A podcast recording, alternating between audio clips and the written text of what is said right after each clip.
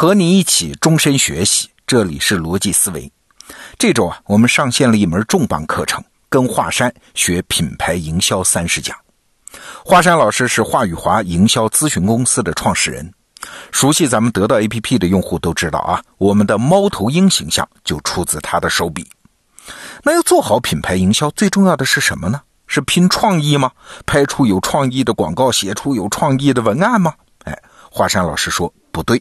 对企业品牌来说，追求创意其实非常危险。我们应该追求的是重复啊！哎，这句话听起来有点奇怪啊，这道理在哪儿呢？接下来我们就听听华山老师的讲解。好，我们有请华山老师。你好，我是华山，欢迎你来到我的得道课程，跟华山学品牌营销。我见过的品牌营销人员通常分为两种，一种人崇拜营销大动作。他们每天研究这样的问题：一，怎么样才能制造一场现象级的传播事件呢？二，怎么样才能创作一篇刷爆朋友圈的营销文章呢？这类人觉得，好像只有一鸣惊人的营销动作才能扩大品牌影响力。另一种是崇拜创意的，去年的营销活动很有新意，今年怎么突破呢？比如。二零一六年，我们情人节搞了西贝莜面村亲嘴打折节，很成功。那二零一七年做什么呢？我说啊，还是搞亲嘴打折节。那有人就会说了，那有什么新意啊？你去年已经卖给客户，今年又卖一遍啊？你看，营销活动似乎变成了一个广告创意的比赛，谁有新意谁就算赢。好了，那什么叫新意呢？我们的新意的目的是什么呢？是增加销售吗？是增强品牌吗？好像都不是，就是要新意。所以在这一讲，我要替营销部门破除这两个误区。你既不需要憋大招，也不需要凹创意，你只需要做两个字儿：重复，而且只做能重复的事儿。重复是传播的本质，是品牌的智慧，也是人生的本质，是宇宙的原理。一旦停止重复，就是死亡。太阳每天都重复的升起和落下，如果有一天不重复了，那不就是世界毁灭了吗？我们每年情人节都送礼物给另一半，如果有一年不重复了，那不就是分手了吗？或者还在一起，但是爱情已经不见了吗？成熟的品牌每年都应该以同样的形象、同样的姿势、同样的语气、同样的话，在同样的时间、同样的地点出现在消费者的面前，否则这个品牌就还不成熟。但是要人重复做一件事很难呐，个个人都不愿意重复自己，因为这是人性的弱点，叫做追星逐意。他觉得如果做重复的事，那就显得我没创意、没本事，别人是不是就会小看我了？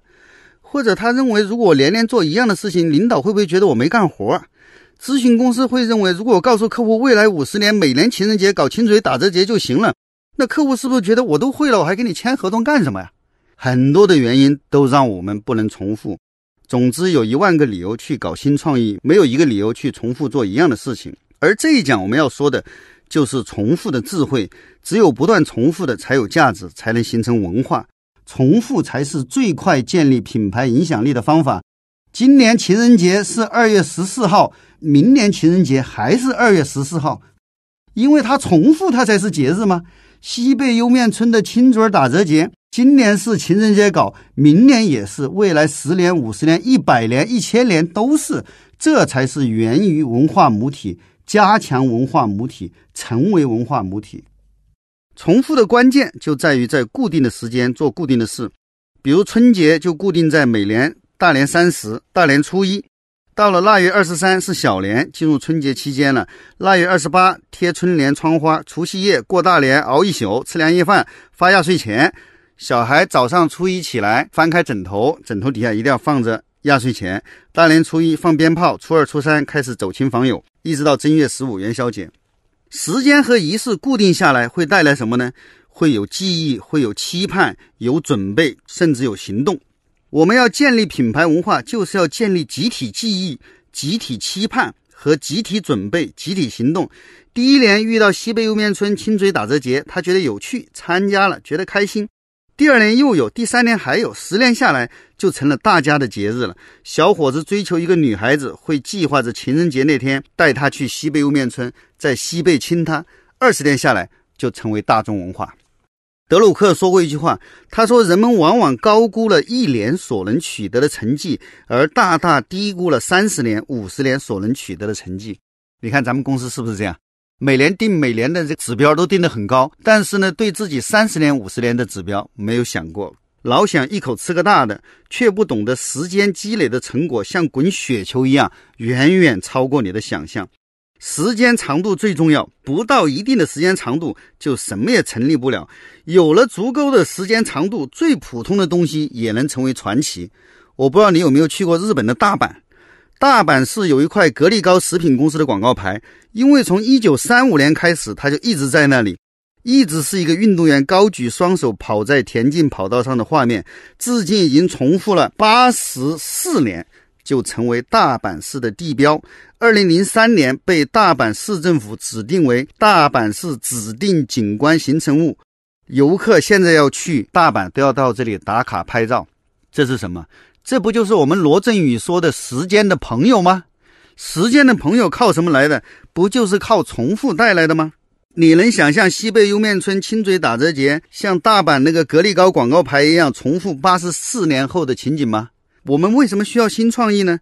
时代在变，它自然会产生新的内容，就好像七十年代没有春晚，八十年代有了春晚一样，内容会变，母体永存。今天的春晚和八十年代的春晚也有它不一样的地方，但是品牌文化是以寄生于品牌母体而得以永续，就像腊八节要喝腊八粥一样，让情人节吃西贝成为新的民俗，那是多大的价值啊！要实现这一点，非常非常非常的简单，就是坚持重复。这就是华语话方法说的“少干活多挣钱”。那大家都少干活多挣钱了，那你华语话干什么活呢？我们的活非常的重，我们的活就是要拦住他们，不让他们干活。这个比创意要累一万倍，这是我这十几年最大的痛苦。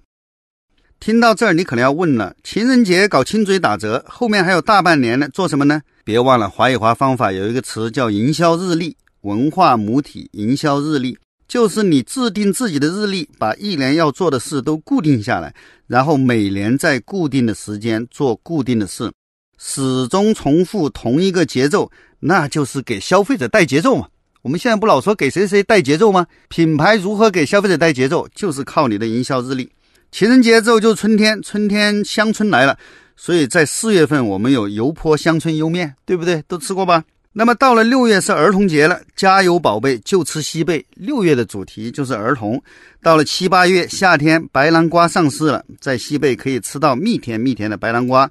秋天有西贝杂粮月饼，到了十一月就有我们的年度大菜，比如现在的西贝牛大骨。有人会说了，每年都固定做那几件事，不枯燥吗？消费者不会审美疲劳吗？这个。又是一个价值观问题了。我要讲四个字，叫凡事彻底。把平凡的事做到最彻底，就是不平凡。你只有坚持重复，一遍一遍的去做，才会找到真正高手的境界。再一个，你觉得枯燥，你就大错特错了。因为消费者又不是到你这一家来消费，每一家都把他的一件事情做精，那不就是大家共同提供给消费者最好的服务吗？这种在固定的时间做固定的事。我推荐你读一本著名的童话，叫《小王子》。小王子提到一个概念叫驯养。那个狐狸跟小男孩说，他要交朋友的时候，他说：“你一定要在固定的时间来，你不要今天这个时候来，明天那个时候来。你固定的时间来，我就知道你要来，在来之前我就会装扮一下，我就会准备，我就会有期待。所以，包括我们的销售经理去拜访门店。”每一个门店，你都一定是在每个月或者每周固定的那一天，是上午还是下午几点？固定的那一天去拜访他，这样那个店员才能形成哦，他知道你今天要来，他会准备一下你来跟你谈一点什么。所以很多的事情啊，就是背后的原理很多，可能我在这课程里面也不能把它全部的讲完，但是你照我说的去做，你肯定不会错。华一华还有一个客户叫足力健老人鞋。专业老人鞋认准足力健做得非常成功，在足力健的标志设计里面，我们用了一个超稳定的结构——三角形。三角形里面是一个大步向前的老人，老人用什么符号体现呢？用的是他的体态，他手拿的手杖和一个礼帽。这个形象的设计，这个超级符号不是我这一讲要讲的重点。通过前面几讲的训练，我相信你已经明白这个设计的原理和含义了。我要说的是，我们为足力健创造的品牌节日，和西贝选择情人节和亲吻为文化母体一个道理。我们选择了重阳节和结婚证。在重阳节这一天，只要老人带着结婚证去足力健门店，我们可以根据结婚多少年得到不同的折扣，结婚时间越长而折扣越大。这个活动给了我们意想不到的效果，顾客的参与热情非常高。我们收到的各种结婚证，简直可以办一个结婚证的博物馆。这也是激发了集体记忆、集体意识和集体行动。想到这样的一个创意，似乎并不难，对不对？这正是我们要的创意啊！不是去想一些谁都想不出的东西。很多别出心裁的创意，我们经常看到，可能会轰动全网，人人都在转发，都在谈论，哇，获得了多少转发量，多少阅读量。但是呢，三天之后就从人们的记忆里面消失了，归零了，昙花一现，就像放焰火一样，火一把就灰飞烟灭，一点痕迹都不留下。我们要的是有文化母体的，可以重复上演一百年的生活戏剧。简单的说，凡是只能玩一次的东西，我们都不玩；凡是不能重复一百年的创意，我们都不要，因为它不能成为文化遗产，也不能成为我的品牌资产。总结一下，这讲我们是讲两个字，两句话，两个字就是重复，两句话就是第一，只做能重复的事儿；第二，不能重复做的事儿，我们不做。好，知识就在得到，我们下一讲再见。好，内容听完了，我是罗胖。咱们得到的用户应该非常熟悉华山老师。他除了为我们设计了猫头鹰的形象之外，他还做了一个华山讲透《孙子兵法》的课程。当然，他的本行还是做品牌咨询啊，在这个行业是鼎鼎大名。他参与了很多从小品牌到超级品牌的打造过程，所以啊，他讲的品牌方法是一套被市场检验过的、行之有效的方法论。不过，你别以为只有要做品牌的人才需要听这门课。就拿我自己来说，华山老师的品牌方法论对我理解公司、理解商业、理解世界都有非常大的启发。这是一套观察世界的独特方法。你现在在得到 APP 首页搜索“品牌”两个字，就可以看到跟华山学品牌营销三十讲这门课程，非常精彩，推荐你加入学习。好，罗胖精选。咱们明天见。